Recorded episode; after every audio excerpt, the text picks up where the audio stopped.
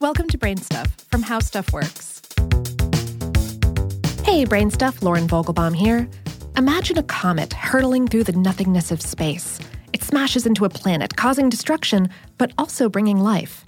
That's because hitching a ride on the surface of the comet were tiny traces of organic material or even alien eggs, explaining how life could spread across the cosmos and arrive on our planet.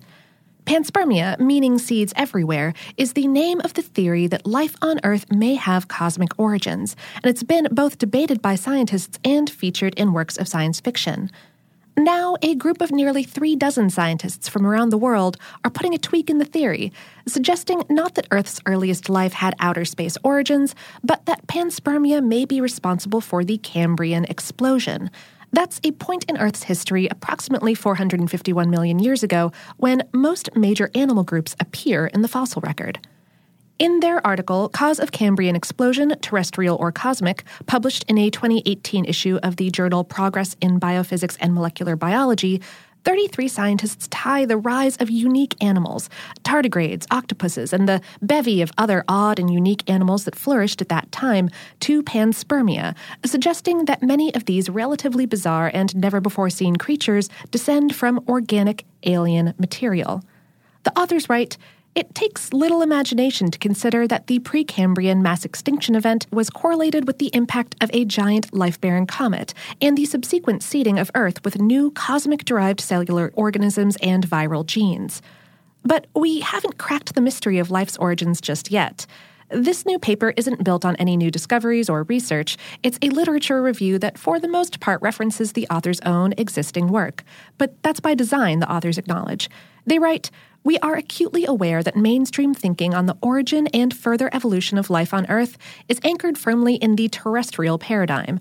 Our aim here is to facilitate further discussion in the biophysical, biomedical, and evolutionary science communities. Panspermia is at this point only a concept, but it dates back well before the last hundred years or so of modern science fiction. Way back at the turn of the 18th century, French diplomat and natural historian Benoit de Maillet proposed that life across the cosmos could have been seeded from space. And a few scholars even interpret ancient Greek philosopher Anaxagoras of Clazomenae's musings along the same lines. He spoke vaguely of cosmic seeds 2,500 years ago. The paper has already drawn skepticism. Astrobiologist Frances Westall, for instance, points out that while some forms of extremophile life have been observed surviving in the vacuum of space for short periods of time, this new paper's suppositions would require eggs, embryos, or other cells survive thousands of years, if not more, in space. Westall told Newsweek when discussing the paper Unfortunately, it is all too easy to pull information out of the literature to support one's hypothesis. Nature is incredible, and I do not think it is necessary to call on extraterrestrials to explain it.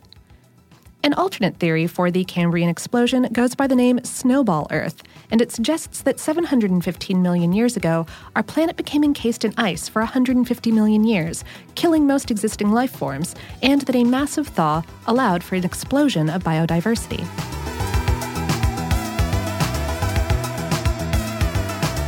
Today's episode was written by Christopher Hasiotis and produced by Tyler Klang. For more on this and lots of other life affirming topics, visit our home planet, howstuffworks.com.